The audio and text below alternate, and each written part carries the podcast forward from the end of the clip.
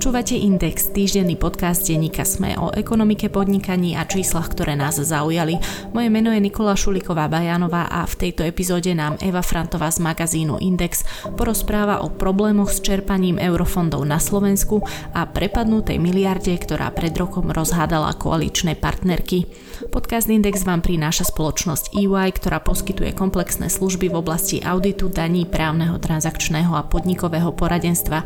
Jednou z priorit EY EY je podpora slovenského podnikateľského prostredia a to je prostredníctvom súťaže EY Podnikateľ roka. Viac sa dozviete na webe ey.com. Skôr ako začneme, vypočujte si krátky prehľad správ z ekonomiky. Európska komisia schválila dočasné zaradenie jadra a plynu medzi čisté zdroje energie v tzv. taxonómii vyšla v ústrety krajinám ako Francúzsko, Polsko či Česko, ktoré chcú na jadro a plyn prejsť pri odstavovaní elektrární či teplární využívajúcich uhlie alebo ropu. Pravidlá, ktorých cieľom je presvedčiť súkromných investorov na podporu spomínaných zdrojov v nasledujúcich dvoch desiatkách rokov, kritizuje skupina ďalších štátov. Rakúsko hrozí komisii žalobou. Banky dosiahli v minulom roku na Slovensku čistý zisk 726,8 milióna eur. Z údajov Národnej banky Slovenska ďalej vyplýva, že v medziročnom porovnaní ide o výrazný takmer 55-percentný nárast, keďže ku koncu roka 2020 to bol zisk necelých 470 miliónov eur. Slovenská banková asociácia upozorňuje, že výrazný skok súvisí so zrušením bankového odvodu a tvorbou opravných položiek, ktorá bola v roku 2020 výrazná. Pri pohľade na dlhodobý priemer nejde podľa asociácie o mimoriadny skok. Hybridné autá získali v Lani v Európe rovnaký podiel na trhu ako naftové vozidlá, pričom elektrické autá k tomu prispeli najviac. Ukázali to údaje Európskeho združenia výrobcov automobilov. Na celkovom počte zaregistrovaných nových osobných aut sa hybridné elektrické vozidlá podielali takmer 20% na trhu Európskej únie. Návratnosť investičného bytu v Bratislave je 26 rokov, čiže na úrovni európskeho priemeru. V Prahe je táto návratnosť o 10 rokov dlhšia. Vyplýva to z analýzy európskej maklerskej spoločnosti Profit Level, v ktorej analytici porovnali trhové ceny bytov a nájomné v 17 európskych hlavných mestách a dovolenkových letoviskách. Najrychlejšie sa takáto investícia vráti v španielskej Valencii, kde to trvá 17 rokov. Máte radi úspešné príbehy a pýtate sa, prečo sú úspešné práve oni? Aj o tom sú rozhovory s výnimočnými slovenskými podnikateľmi, ktorí menia našu budúcnosť. V podcaste Prečo práve oni sa s účastníkmi súťaže EY Podnikateľ roka rozprávam ja, Adela Vinceová. Nájdete ho vo vašich podcastových aplikáciách.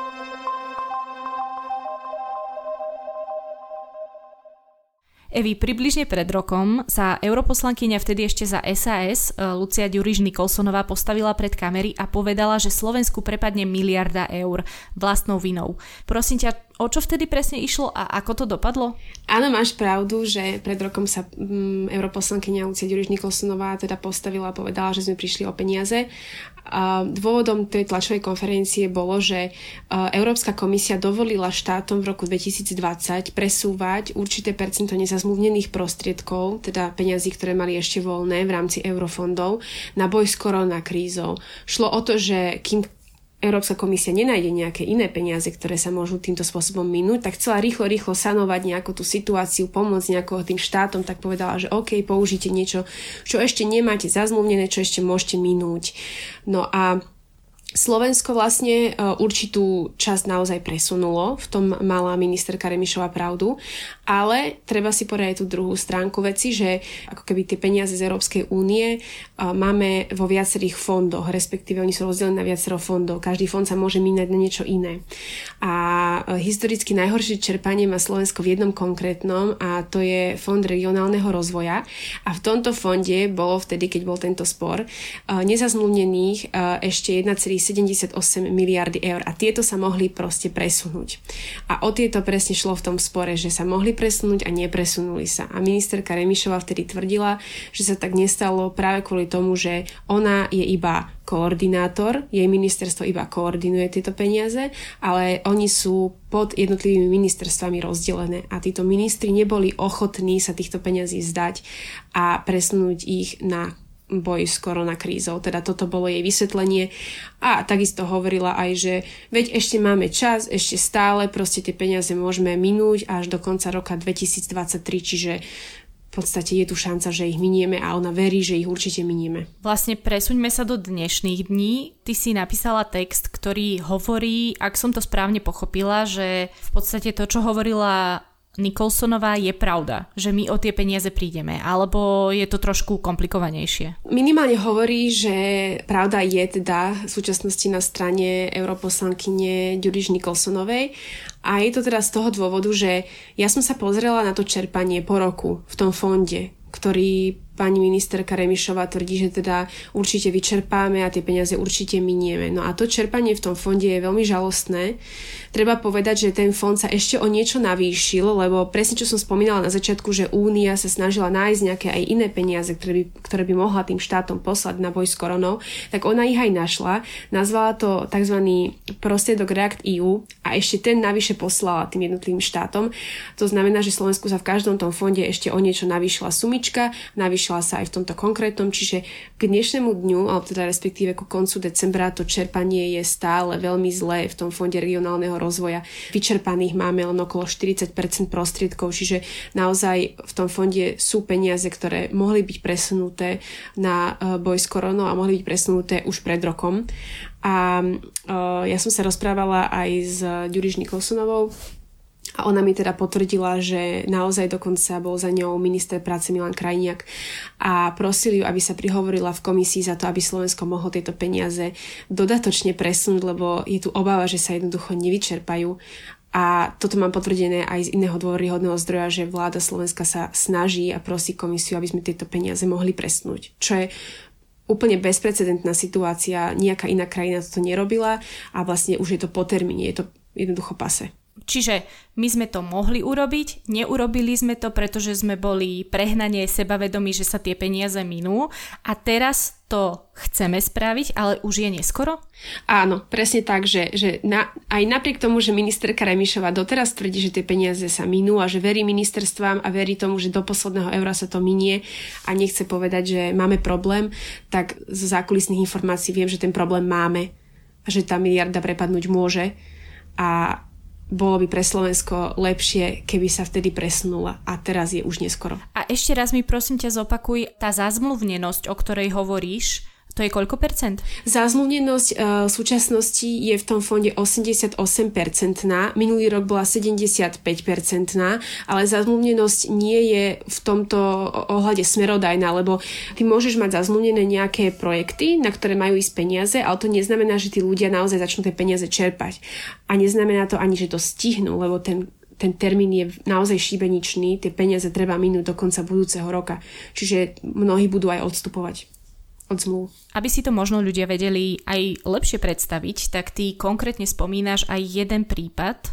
Je to mimovládna organizácia alebo občianske združenie DEPOL a oni majú vyslovene problém s tým, že presne majú zazmluvnené niečo z tohto operačného programu, ale vzhľadom na aj aktuálnu infláciu, o ktorej teda pravidelne aj my informujeme, e, sa obávajú, že peniaze, ktoré majú dostať, im nebudú v podstate stačiť a preto by potrebovali možno radšej od projektu odstúpiť, pretože sa boja, že by ich museli vrácať. Skús mi ešte trošku uh, vysvetliť, že, že vlastne o čo konkrétne ide. Uh, áno, tam treba povedať, že vlastne každý z tých fondov, aj ten, čo sme my spomínali, ten fond regionálneho rozvoja, financuje niekoľko operačných programov to tak, aby sme priblížili, že ako to v tých eurofondoch funguje. A tie operačné programy teda spravujú jednotlivé ministerstva. Jeden konkrétny má na starosti aj práve ministerstvo investícií Veroniky Remišovej a to je integrovaný regionálny operačný program. A tento spravuje teda uh, ministerstvo investícií a presne z tohto programu tá nezisková organizácia Depol Slovensko sa chystá čerpať peniaze. Oni potrebujú vlastne eurofondy na dokončenie rekonštrukcie noclahárne pre ľudí bez domova, ktorou začali ešte kedysi dávno z iných prostriedkov a vlastne o eurofondy sa uchádzali prvýkrát v roku 2019 No a vlastne v roku 2021 sa im podarilo teda uspieť po odvolaniach a podobne, ale teda zistili, že tá suma, ktorú si žiadali na začiatku, 1,5 milióna eur, im už dnes nestačí, lebo si dali spraviť e, nové nacenenie projektu a dnes by to stalo 1,9 milióna eur, čiže vlastne skoro 2 milióny treba povedať, že oni sa snažili ako keby túto informáciu okamžite komunikovať s ministerstvom investícií a dohodnúť sa na niečom, na, nejakej, na nejakom kompromise. Chceli napríklad, že buď sa zrekonštruuje len časť a ako keby sa znížili tie merateľné ukazovatele, že napríklad, ja neviem, nie, tú budovu nezateplia, a nebudú musieť mať také, takú energetickú efektívnosť, hej, lebo tam treba splňať nejaké veci. Alebo teda druhá vec bola, že by sa im ako keby navýšila tá suma nejakým dodatkom, hej, že by im poskytli viac prostriedkov. No a ministerstvo im odkázalo teda, že toto sú neoprávnené prostriedky, ktoré si musí tá nadácia hradiť sama, alebo má odstúpiť od zmluvy. Čiže nie je to vždy tak, že všetci chcú odstupovať. Niektorí naozaj, že častokrát nemajú na výber alebo na tým uvažujú práve kvôli takýmto veciam. Čiže vlastne tu sa dá hovoriť aj o takej trochu neochote alebo takej neflexibilnosti pri čerpaní európskych peňazí zo strany štátnych orgánov, pretože toto je naozaj situácia, ktorú, a nemusí to byť iba Depol, ale ktorú nemohol nikto predvídať a zároveň oni sa snažili akoby nájsť nejaké riešenie, iba že tie pravidlá to neumožňujú. Áno, oni dokonca sa ešte stále snažia nejako komunikovať tento svoj problém a je pravda, že teda toto je taká dosť bezprecedentná situácia, aj tá inflácia je taká vysoká, že nebudú jediní, hej, kto bude mať tento problém, ale aby sme si aj iné príklady uviedli, tak častokrát je to naozaj aj o tom, že starostovia napríklad, hej, tí tiež čerpajú peniaze z tohto fondu regionálneho rozvoja. Oni sa častokrát boja aj toho, že po rokoch dojde k nejaké, že, že po rokoch kontrola nájde nejaké chyby, ktoré urobilo ešte bývalé vedenie, ktoré sa už dovtedy zmenilo a následne bude musieť obec vrácať tie prostriedky a to sú niekedy obrovské sumy.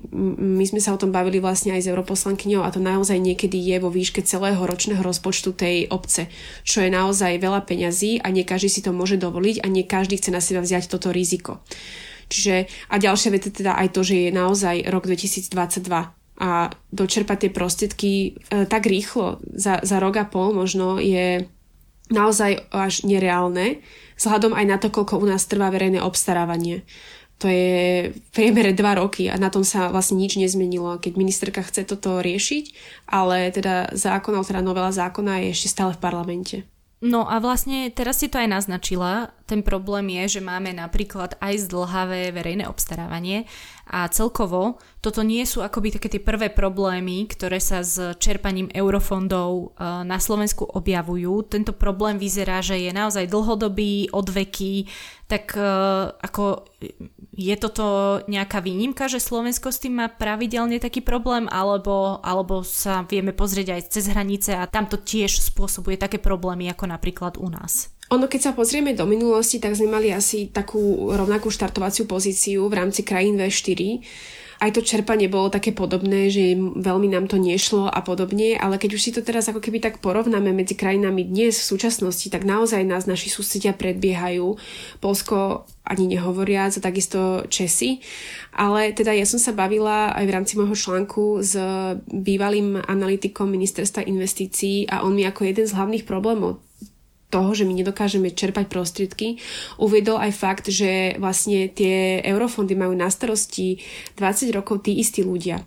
Že tam sa väčšina, akože ten aparátus sa tam nemení, že zmenia sa ministri, premenuje sa to z úradu na ministerstvo, ale jednoducho robia to tí istí ľudia, ktorí vlastne majú stále určitú víziu, ako sa majú čerpať eurofondy, volajú to čerpanie namiesto využívanie, napríklad to je prvý zásadný problém, my stále tvrdíme, že to je čerpanie, ale v podstate by sme to mali využívať na niečo, čo búra regionálne rozdiely, čo nás približuje viac na západ on mi to aj tak ako keby ilustroval na príklade, že to nie sú proste peniaze Bruselu, to sú proste peniaze daňových poplatníkov západných krajín, Holandska, Nemecka, Belgická a ich nezaujíma, že či si tu my postavíme nejakú cestu tretej triedy alebo nejaký altánok, čo za dva roky spráchnivie. Oni chcú vidieť, že či keď sem prídu, budú tu vedieť proste investovať, či sem e, majú vôľu chodiť firmy, aká tu je infraštruktúra, jednoducho, či odtiaľto ľudia neutekajú na západ za prácou aby, aby sa tieto veci vyrovnávali a plus zároveň akože teraz je aj veľký dôraz na klímu, hej, ale tieto veci ako keby Slovensko stále nechápalo a to je ten problém, prečo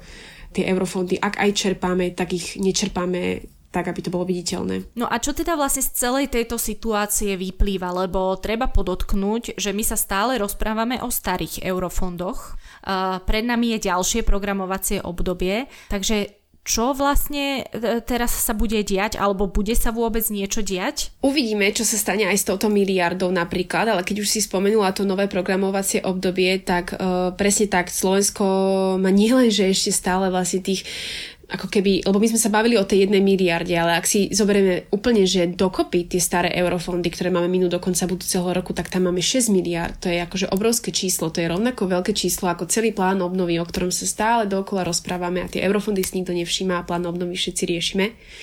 Čiže toto treba dočerpať, ale zároveň už minulý rok začalo plynúť ako keby nové obdobie na ďalších 7 rokov s novými eurofondami a tam má Slovensko do, k dispozícii 13 miliard eur a treba tam podotknúť ďalšiu vec, teda, čo som zisťovala v tom texte, že aby sme mohli tie peniaze čerpať, potrebujeme mať schválené určité dokumenty. S Európskou komisiou sa na nich musíme dohodnúť a to je partnerská dohoda, operačný program a my ich stále nemáme. Nie, že by to bola nejaká teraz akože výnimka, že celá únia to má schválené, ale Grécko už má a ďalších 12 krajín už poslalo svoje drafty, ktoré už sú predschválené komisiou, čiže budú mať na jar schválené tieto dokumenty a Slovensko ich stále nemá a z konverzácie s komisiou, ktorú som mala ja k dispozícii medzi Slovenskom a komisiou vyplýva, že je viacero bodov, ktorých sa rozchádzame s komisiou a nevieme sa stále dohodnúť a komisia je dosť kritická voči tým draftom, ktoré posiela Slovensko do Bruselu. Či už ide o nejaké konkrétne ciele, lebo často máme dobre nastavené problémy, ale ako by sme nevedeli povedať, ako ich riešiť. A to je možno aj ten problém Slovenska, že my ako keby nevieme povedať, že možno aj vieme, ako to vyriešiť, ale že nejaké konkrétne body, čo chceme dosiahnuť, v akom množstve a podobne. A zároveň sú tam aj také dva body, ktoré teda priznala aj pani ministerka, že sa rozchádzame a to je alokácia na rómske komunity. Slovensko chce dať len pol miliardy, komisia 1,5 miliardy a teda ministerka tvrdí, že máme aj iné problémy na Slovensku, ktoré treba riešiť, ale tam si treba uvedomiť, z čoho komisia vychádza. Oni boli v tých rómskych osadách, jednoducho europoslanci boli s europoslankyňou Ďuriš Nikolsonovou v tých rómskych osadách na Slovensku, videli, aká je tam tá situácia, ako Slovensko má peniaze z eurofondov a nevie vyriešiť tento základný problém. Čiže to je dosť citlivá téma. A ďalšia vec, že hm, slovenská vláda chce navýšiť alokáciu pre Bratislavu, teda peniaze, ktoré by dostala Bratislava, ale teda komisia vidí, že nemôže predsa najrozvinutejší región Slovenska dostať rovnako veľa peňazí ako ostatné regióny, ktoré sú na tom úplne inak. Čiže je tam dosť veľa rozporových bodov, ale zároveň teda nám aj tvrdia, že halo, že proste pracujte na tom, urobte tomu štruktúru, formu, má to strašne veľa nedostatkov a meškáte, lebo je naozaj rok 2022 a ak uh, nebudeme mať tieto dokumenty, tak sa s nami zväzie to ďalšie obdobie, my vlastne si ten, ten, ten problém tlačíme pred sebou, lebo budeme zase meškať na konci tohto, tohto programovacieho. Čiže uh, kto z toho vyvodí dôsledky, aké budú, to je ťažko povedať, ale máme očividný problém. To som aj chcela podotknúť, že to bude veľmi zaujímavé sledovať, že dokedy bude schopná Európska komisia sa vlastne pozerať na to, akým spôsobom sa tu s tými miliardami narába, lebo teda jedna vec je problém, že to nevieme využiť, lebo nemáme akoby tie systémové predstavy a druhý problém je zase, že keď už sa to aj niekam dá, tak ako sa to využíva, a to už sú ale iné príbehy, o ktorých sa teraz nerozprávame. Dobre, Evi, tak teraz to skúsme na záver zhrnúť. Predstav predstav si, že mi rozprávaš rozprávku na dobrú noc o eurofondoch, tak ak, ako by si to povedala, kto je, kto je dobrý a kto je zlý v tomto príbehu? Uh, ja osobne si myslím, že Lucia Ďuriš Nikolsonová mala uh, jednoznačne pravdu minulý rok, keď tvrdila, že tie peniaze sa mali presnúť, ak sa mohli presunúť. A áno, je vlastne už po funuse, ako sa hovorí a naozaj by to Slovensku pomohlo. Naozaj sme potrebovali tie peniaze uh, niekde inde. Je pravda aj to, čo hovorí ministerka Remišová, že ona už nastúpila do rozbehnutého vlaku a to čerpanie bolo katastrofálne už za bývalej vlády ešte Petra Pellegriniho a predtým Roberta Fica, lebo predsa len to nebolo tak, že ona prišla, vyčerpaných bolo 70% a teraz jej zostávalo úplne, že nič na posledných pár rokov. Ale uh, ona išla do vlády aj s tým, že zjednoduší verejné obstarávanie, že sa budú eurofondy efektívne čerpať a keď naozaj Slovensko bude mať decommitment, teda príde o tie peniaze, príde o miliardy v roku 2023, už nikoho nebude zaujímať, čo s tými peniazmi robil Peter Pellegrini alebo Robert Fico. Všetci sa budú pozerať na to, čo sa dialo za jej ministrovania, čiže na toto aj treba mysleť, že mala tie tri roky a uh, už bývalá vláda a jej konanie bude, bude úplne bezpredmetné. Lebo ona vlastne hovorí, že tá jej stratégia je veriť že sa to minie. A, áno, a vlastne ona aj nastavila nejaké také ako keby kontrolné parametre, že ministerstva jej podávajú správy každé tri mesiace o tom, aký, aký je stav eurofondov, takisto ako keby odporúčila im čerpať viac, ako je nutné, ale to všetko sú veci, ktoré ak ministerstva naozaj akože samé od seba nechcú, tak nemusia, nemusia dodržiavať. Áno, že proste to je všetko taká koordinácia, ale reálny efekt ako keby žiaden. Hej. A napríklad ja osobne teda nevidím úplne zmysel v tom mať ministerstvo, ktoré spravuje eurofondy, keď uh, nemá na to takéto páky, by som povedala. Toľko reportérka magazínu Index Eva Frantová. Ďakujem. Podcast Index vám prináša spoločnosť EY, ktorá poskytuje komplexné služby v oblasti auditu, daní, právneho, transakčného a podnikového poradenstva. Jednou z priorít EY je podpora slovenského podnikateľského prostredia a to je prostredníctvom súťaže EY Podnikateľ roka. Viac dozviete na webe ey.com lomka.sk.